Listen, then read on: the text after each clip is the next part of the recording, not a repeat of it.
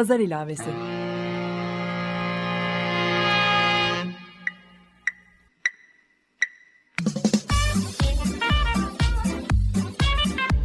...1936'dan günümüze 80 yıllık bir zaman tüneli. Hazırlayan ve sunan Didem Özbek.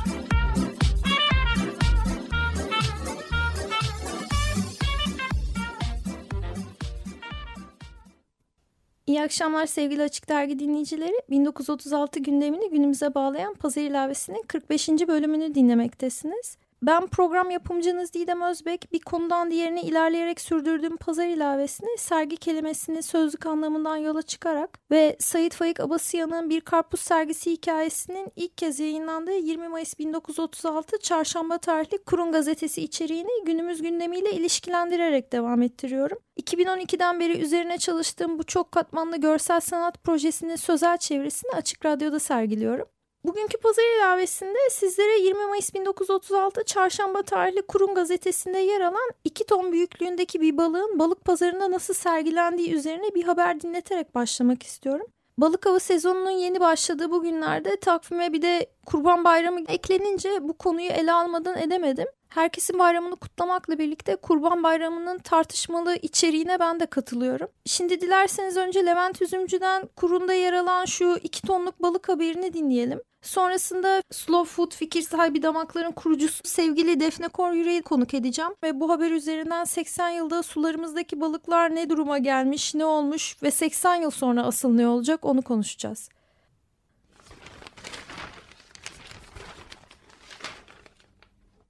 Kurun İstanbul Çarşamba 20 Mayıs 1936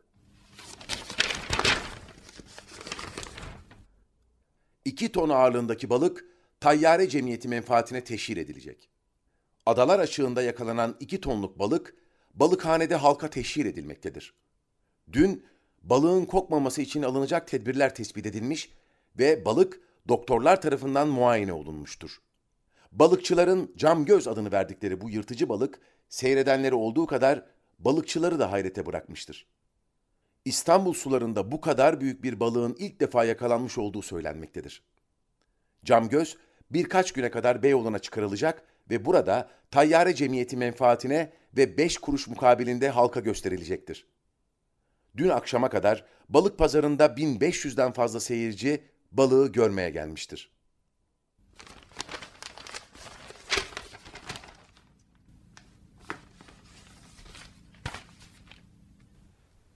Merhaba Defne, pazar ilavesine hoş geldin. Hoş bulduk.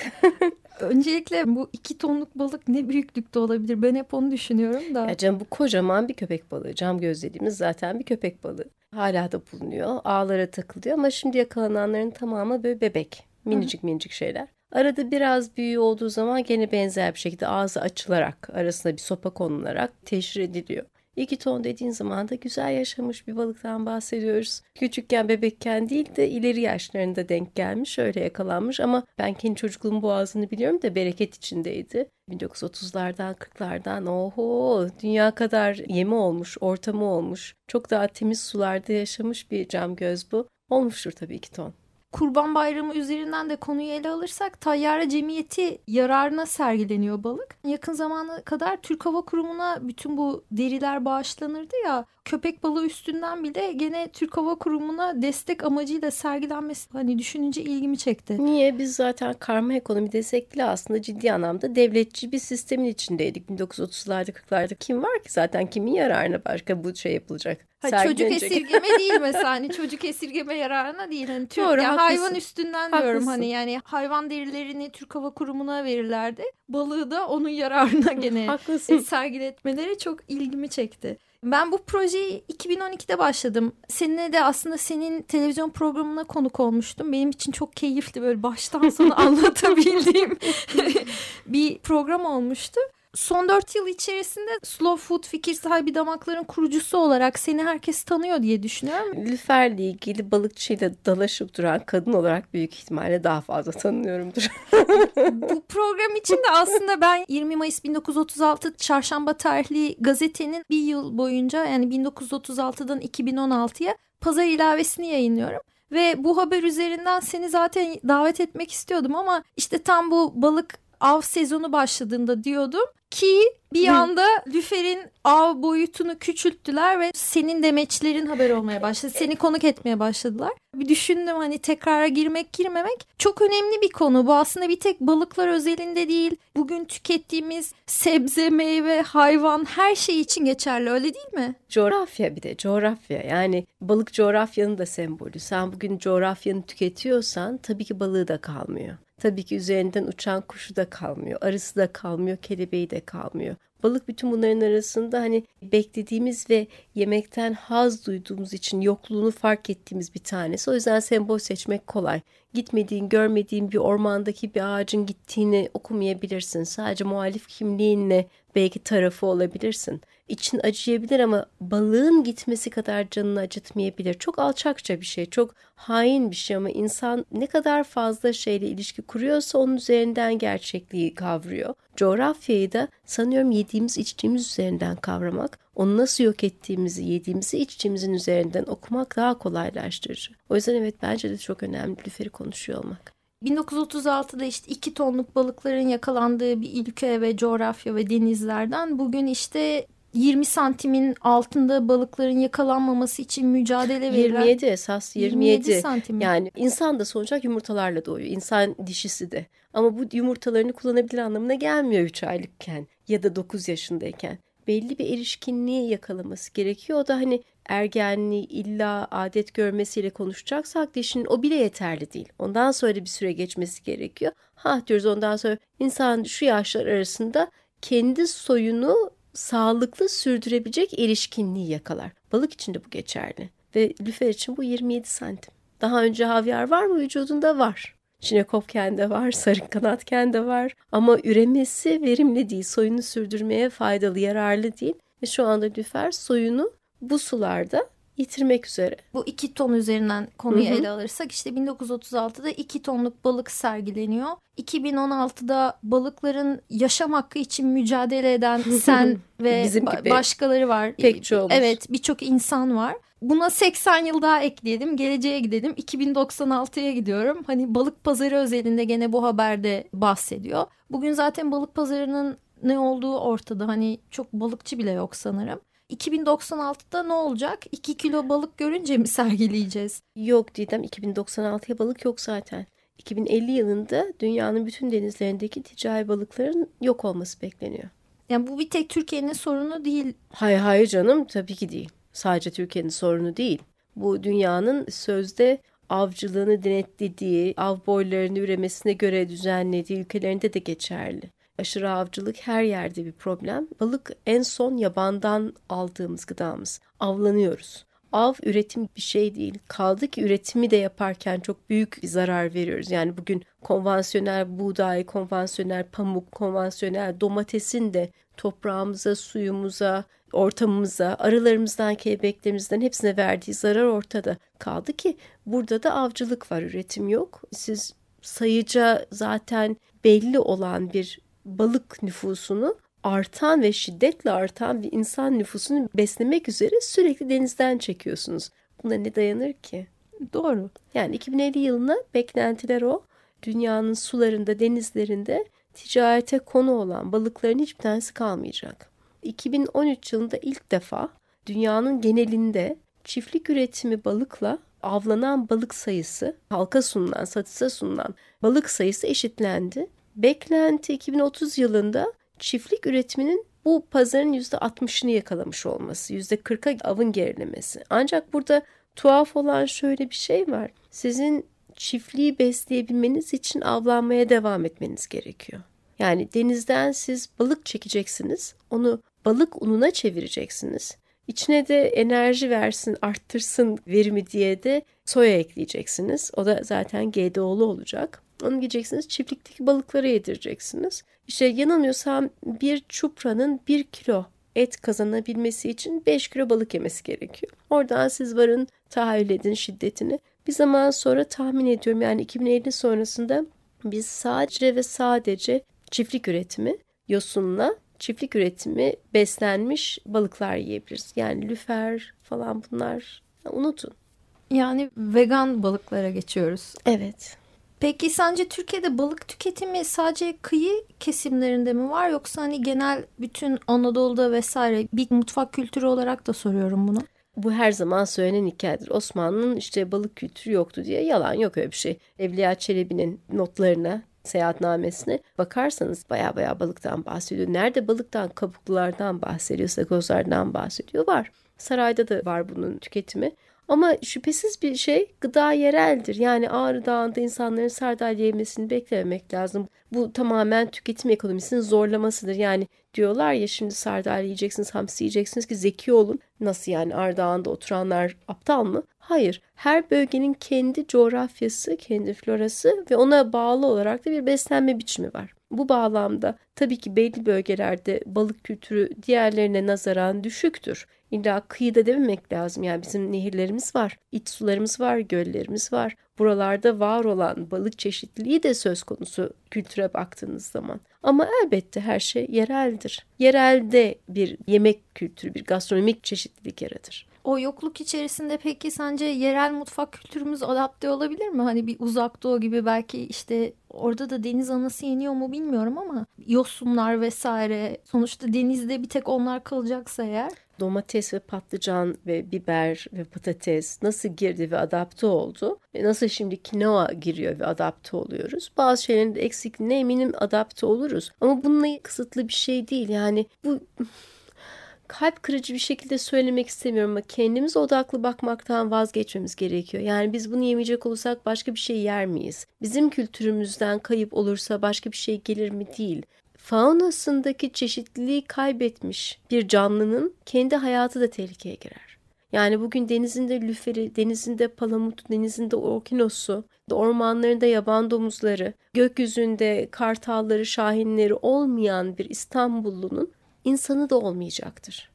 Zaten benim sana bu soruyu sormamın amacı da aslında yani ne olacağını da anlamaya çalışıyorum. Uzayda işte yaşam olacağı vesaire üzerinden çalışmalarda gene geçen gün vardı işte Mars'ın uygulaması işte toprak vesaire. İlk yaptıkları hep tarım. Orada bir şey yetiştirmeye çalışıyorlar. Diyelim ki mısır. Bir tek insan değil bütün canlılar için. Demin verdiğin balık örneğinde de bu söz konusu. Bir şey yiyip enerji alıp hayatımızı sürdürmemiz gerekiyor. Bu senin bahsettiğin işte insanın yaptığı dengesizlik ve bencillik bütün dengeyi bozuyor. O anlamda sürdürülebilirlik bir tek bizim için değil, senin mücadelen de bütün bu diğer canlılar için geçerli. Onu anlamaya çalışıyorum. Bunda çok anlayabileceğimiz bir şey yok. Yani sahiden yok çünkü bugün sokağa çıkalım 10 kişiden neredeyse onu. Çok özel bir yere denk gelmediysek bize vatanın aslında üzerindeki mezarlıklar ve kanla ölçüleceğini söyleyecektir. Vatan dediğiniz şey bu değildir. Sınırlardan üzerinde dalgalanan bayrakla tarif olmaz. Vatan dediğiniz şey üzerinde yaşadığınız, muhabbet geliştirdiğiniz insanlarıyla dolayısıyla bir gönül bağınızın olduğu ama her şeyden önce karnınızı doyurabildiğiniz bir yerdir. İstanbul örneğin 8500 yıllık bir geri plana sahip. Çünkü içinden geçen denizler bolluk içerisindeymiş. Burada kimse aç kalmayacağını görmüş. O yüzden gelmiş buraya yerleşmiş 8500 yıl boyunca. Şimdi kalkıp biz buradan Mars'a gidecek olsak bir kere hangi kan, hangi bayrak, hangi sınır? Orada birbirimizi yiyerek yer kapmamız lazım. Artı böyle bir şeyin içerisinde muhabbet nerede? Kendimizi doyurmak neye göre? Teknolojiye göre. Kimin teknolojisine göre? Yani bugün siz suda domates yetiştirebiliyorsunuz diye karnınızın doyacağını mı düşünüyorsunuz? O bir bütün. Yani o toprağın içerisinde siz tohumu koyup da domates üretmeye başladığınızda onun altında bir salyangoz yaratıyorsunuz. Onun altında bir solucan yaratıyorsunuz. Arılar geliyor, kelebekler geliyor, karıncalar dolaşıyor. Çok fazla domatesin yan yana koyarsanız onun zararlısı geliyor. O da bir yaşam. O da orada varlık buluyor. Topraktan fazla şey çekerseniz orada bir yabani ot çıkıveriyor onu toparlamak için. Muazzam bir mekanizma var orada. Yani bizim en zeki halimizde bir anlamamızın imkan dahilinde olamayacağı kadar karmaşık ve mükemmel bir sistem var. Şimdi siz bu sistemi korumakla yükümlüsünüz. Bunu korumak yerine Mars'a gidip yeni bir yaşam kurmaya çalışmanın manası yok. Bu şeye benziyor yani evde çocuğunuz var bir bilgisayar almışsınız ona kırmış. Ha iyi çocuğum canını sıkma ben sana daha büyüğünü alırım mı diyeceğiz yani. Hayır onun bir cezası var. Bizim şimdi bu cezayı çekiyor olmamız lazım. Bu bozduğumuz suları, bu bozduğumuz toprağı, bu bozduğumuz faunayı yeniden iyi ediyor olmamız gerekiyor. iyileştiriyor, onarıyor olmamız gerekiyor. Bize düşen bu sorumluluk. Gidip başka yerde yeniden kurmak şımarıklıktan öte bir şey değil ki kurulamaz. Yok böyle bir şey. Bazı insanların gelecek tahayyülü de bu durumda. Hani dünyanın sonu bir şekilde gelecek ve biz insanlar ama bir grubu başka bir gezegende Şu hayatımıza anda 7 devam milyarız. edeceğiz. Çok yakın bir zamanda 9, 10, 15 olacağız. Öyle bir dünyaya gidecek olsak bunların arasında bir milyarı götürürler mi sence Didem? Hayır zaten gitmiyor. Yani bir gemiye o zaman kadar kişi Yani gelecek. budur yani. Şimdi dolayısıyla bize düşen bu rüyanın peşinde gitmek yerine var olanı korumaktır. Çünkü gitmek zorunda kaldığımız tarihe kadar hala biz burada yaşıyoruz ve buradaki su kaynamaya devam ediyor. Bu süre içerisinde çocuklarımız, büyüklerimiz, biz hepimiz ya açlıkla ya yoklukla cins cins arka arkaya problemle yüzleşiyor olacağız. Bunlardan yırtmanın yolu burayı pislettik başka bir yere gidelim değil. Hayır burada onarmaktan geçiyor. Onaracağız ki yarın diye bir ihtimalimiz olacak. bahsettiğin onarmanın beraberinde ya da dışında yerine koyma. Birçok şey aslında yerine konduğu sürece yok olduğunu da fark edemiyorsun. İşte mercimek, bulgur her şey artık farklı ülkelerden geliyor. Onlara dikkat ediyorsun ya da etmiyorsun ama bir yandan da aslında her öğün bir şekilde yemeğimizi yemeye devam ediyoruz. Bu da bence çok önemli çünkü bazı kişiler organik gıdayla beslendiklerini söylüyorlar vesaire.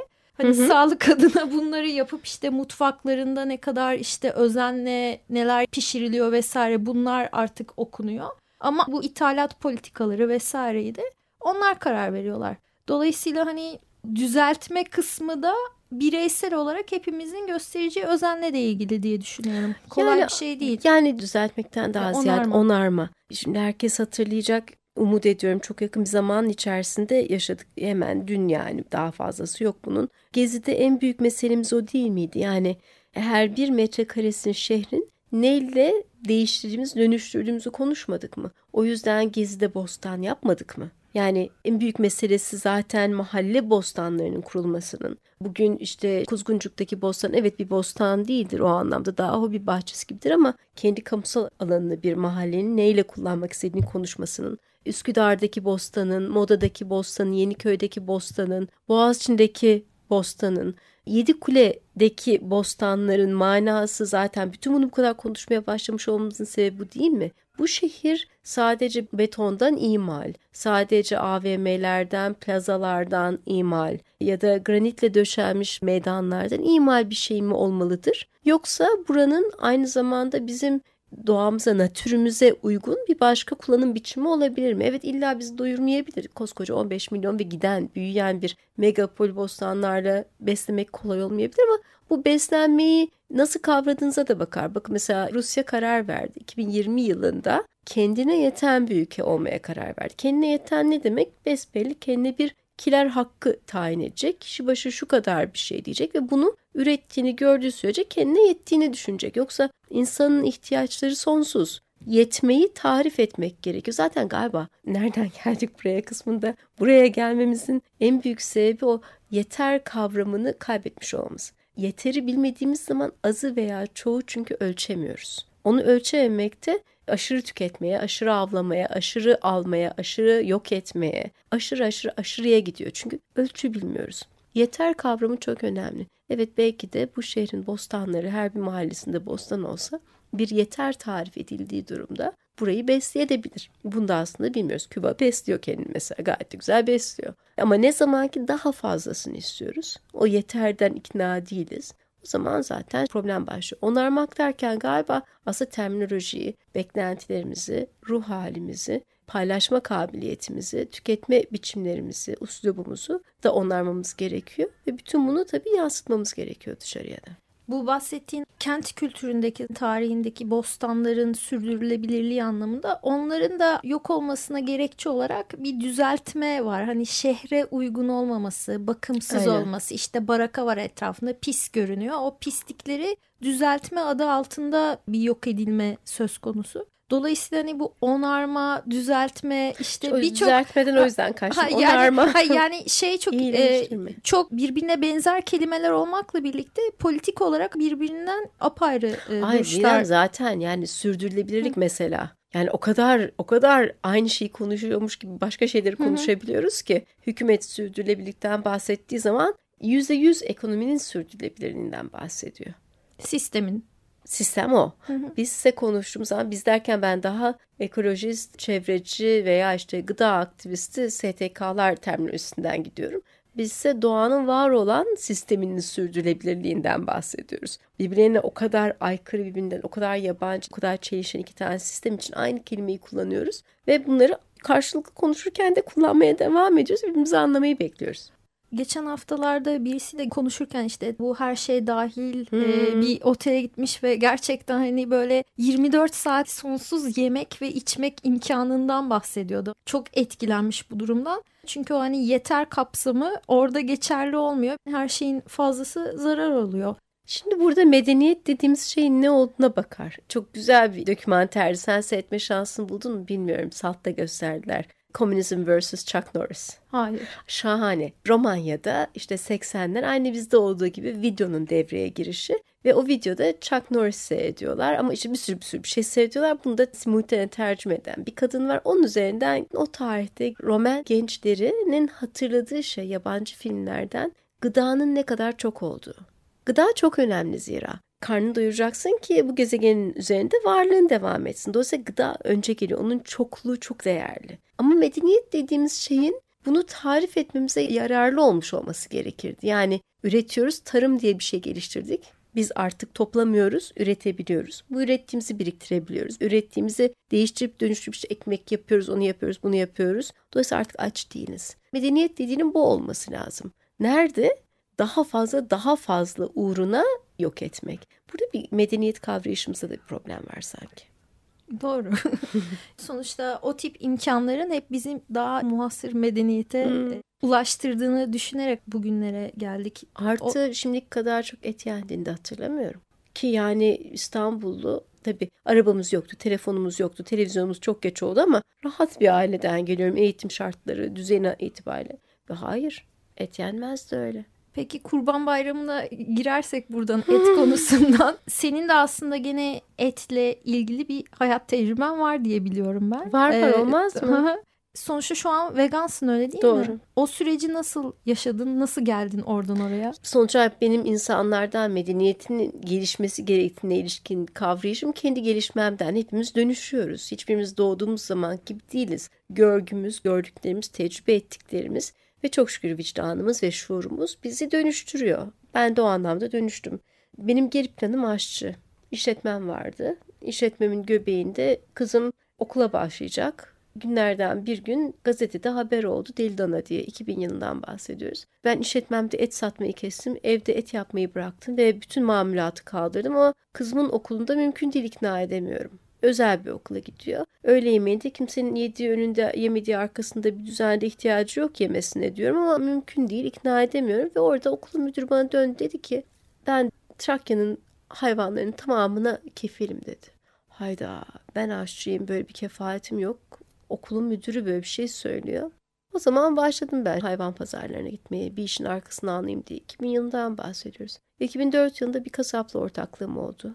Çünkü şeyi gördüm yani hayvan pazarlarını gördüm. Oradan çıkan hayvanların antibiyotiksiz hiçbir yere gidemeyeceğini gördüm. Ciddi anlamda hayvan refahı problemimiz var. Yetişme biçimlerini gördüm. Bir çiftliğin parçası oldum. Bir kasabın parçası oldum. Daha iyisinin olması için. Çünkü slow food'un da temeli odur. Az tüket ama doğru üretim biçimini destekle. Bu ister o hayvanın üretildiği yer olsun, ister üreten üreticisi, çiftçisi olsun, ister ondan sonra işleyeni olsun. Daha zanaate, daha özene. Bir sürede böyle geçti. Ama o arada biz daha çok danaya odaklanmıştık. Kaybolan koyun türlerini gördüm. O tamamen market ekonomisi içerisinde belli bir cins koyunun daha fazla satılabilir olması, daha kolay üretilebilir olması, biyoçeşitliliğin parçası onlarca diğerinin yok olmasına sebep oluyor. Biraz kafamı karıştırdı açıkçası. Bir hayvanın yaşayabilmesi için onu tüketiyor olmamız mı gerekiyor?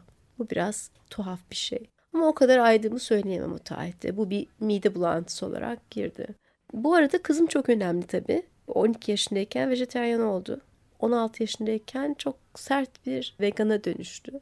Ben anladığımı iddia ettiğim her zaman ona konuşmalarımız içerisinde o bana döndü anlıyor olsan yiyemezsin diye vurmaya başladı. Gel zaman git zaman onun aynı yerden girdiğimizi zannetmiyorum hala meseleye. Tecrübelerimiz farklı, kuşağımız farklı, okumamız farklı.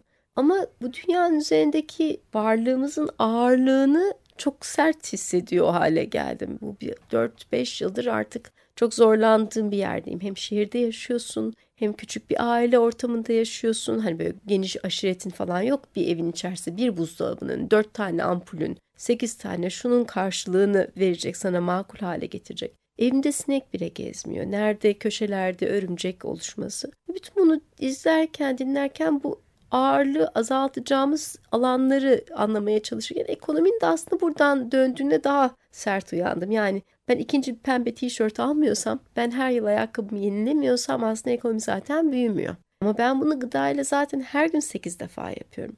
Ve bu 80 defa yaptığımın içerisinde bir grup canlı ciddi anlamda bir konveyörün üzerinde yavruyken oturtuluyor ve sadece onun üzerinde çalıştırılıyor. Bir yaşam hakkı yok. Sütü sağlıyor, eti kesiliyor, derisi bugün bakıyorsunuz deri çantaların fiyatlarına şaka gibi bizim çocukluğumuzla kıyaslanmayacak rakamları çünkü muazzam bir üretim ve öldürmek için üretim var. Ben kendimi bundan ayırmaya karar verdim. Çantama bakıyorsun görüyorum e, sahte deri ve bu mümkün de çok da mümkün. Ayakkabında da bunu yapabilirsin ve hatta eskileri kullanabilirsin ve yeniden kullanabilirsin ama sahiden bu dünyanın üzerindeki ağırlığı azaltma yönünde gönüllü bir feragatta bulunmanın daha adil bir varoluş biçimi olduğuna karar verdim. Ha bunun içerisinde biz İstanbul'dan da çıkmaya karar verdik. 3 yıl önce zaten bunu ilan etmiştik. Bu yılın sonu itibariyle İstanbul'da da yaşamıyor olacağız. Şehir çünkü aslında rant yeridir. Şehirde olduğun için rantın parçası olursun, ranttan parça kopartmaya çalışırsın. O yüzden genellikle insanları ilenirken duyuyoruz. Yandaşlarına peşkeş çekti diye. Yani bana verseydi iyiydi öyle mi? Yani rant paylaşımı yeridir zaten şehir ve bu rantta bu coğrafyayı bu bizimle beraber bu dünyanın paydaşı olan diğer canlıları yok eden, onların üzerinde muazzam ezici bir hükümdarlık kuran bir sistem. Benimki böyle bir vazgeçiş oldu. Özlemiyor muyum? Özlüyorum çünkü çok daha başka ve çok daha kolay yemek yapıyordum. Çok daha lezzetli yapması kolay bir usuldü elimdeki. E zaman zaman zanaatimi de o anlamda sorguluyorum. İyi bir aşçı olduğum söylenir. Çok iyi bir ekmekçi, fırıncı olduğum söylenir. Tereyağsız, yumurtasız, peynirsiz. Hadi bakayım yap yapabiliyorsan kolay bir işti. Yeniden kurmak zorunda kaldım mutfağımı, kilerime ve tüketim biçimlerime. Yeniden bakmak zorunda kaldım. Vasıf çok memnun. Bulaşıklar çok daha hızlı yıkanıyor diyor. Hayvansal yağ olmayınca. Ama böyle bir yol seçtik. Kızımla beraber böyle devam ediyoruz şimdi. Darısı hepimizin başına diyeyim ben. Yani sonuçta o bahsettiğin gerçekten hayatını yeniden adapte etme kısmını çözdüğün sürece aslında yapılamayacak bir şey değil. Canım hepimiz sonuç olarak hayatta kalma becerisine sahip canlılarız. Nasıl olsa adapte oluruz. Nasıl olsa oluruz.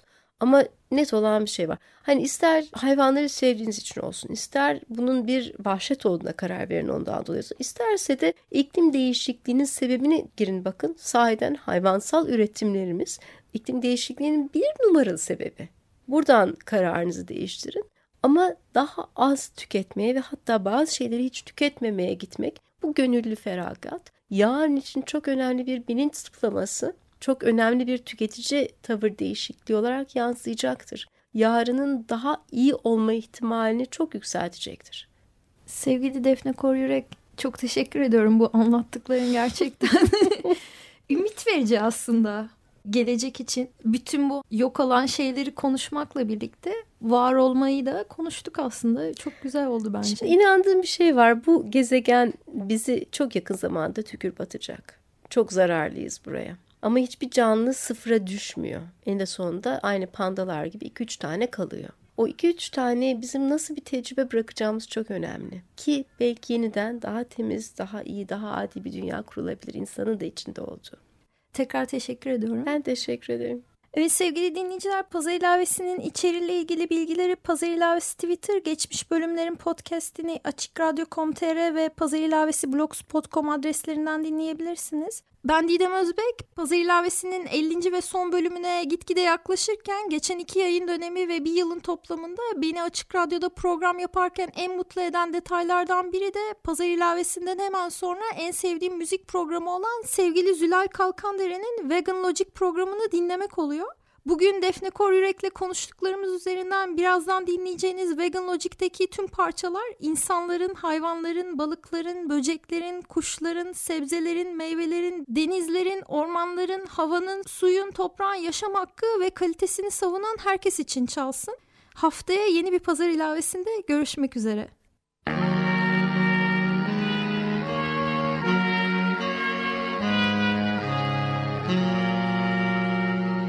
Pazar ilavesi.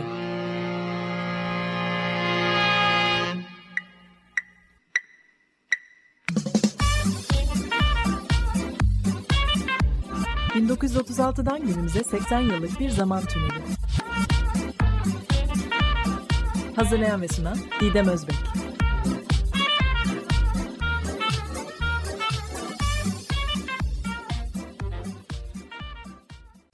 Açık Radyo program destekçisi olun.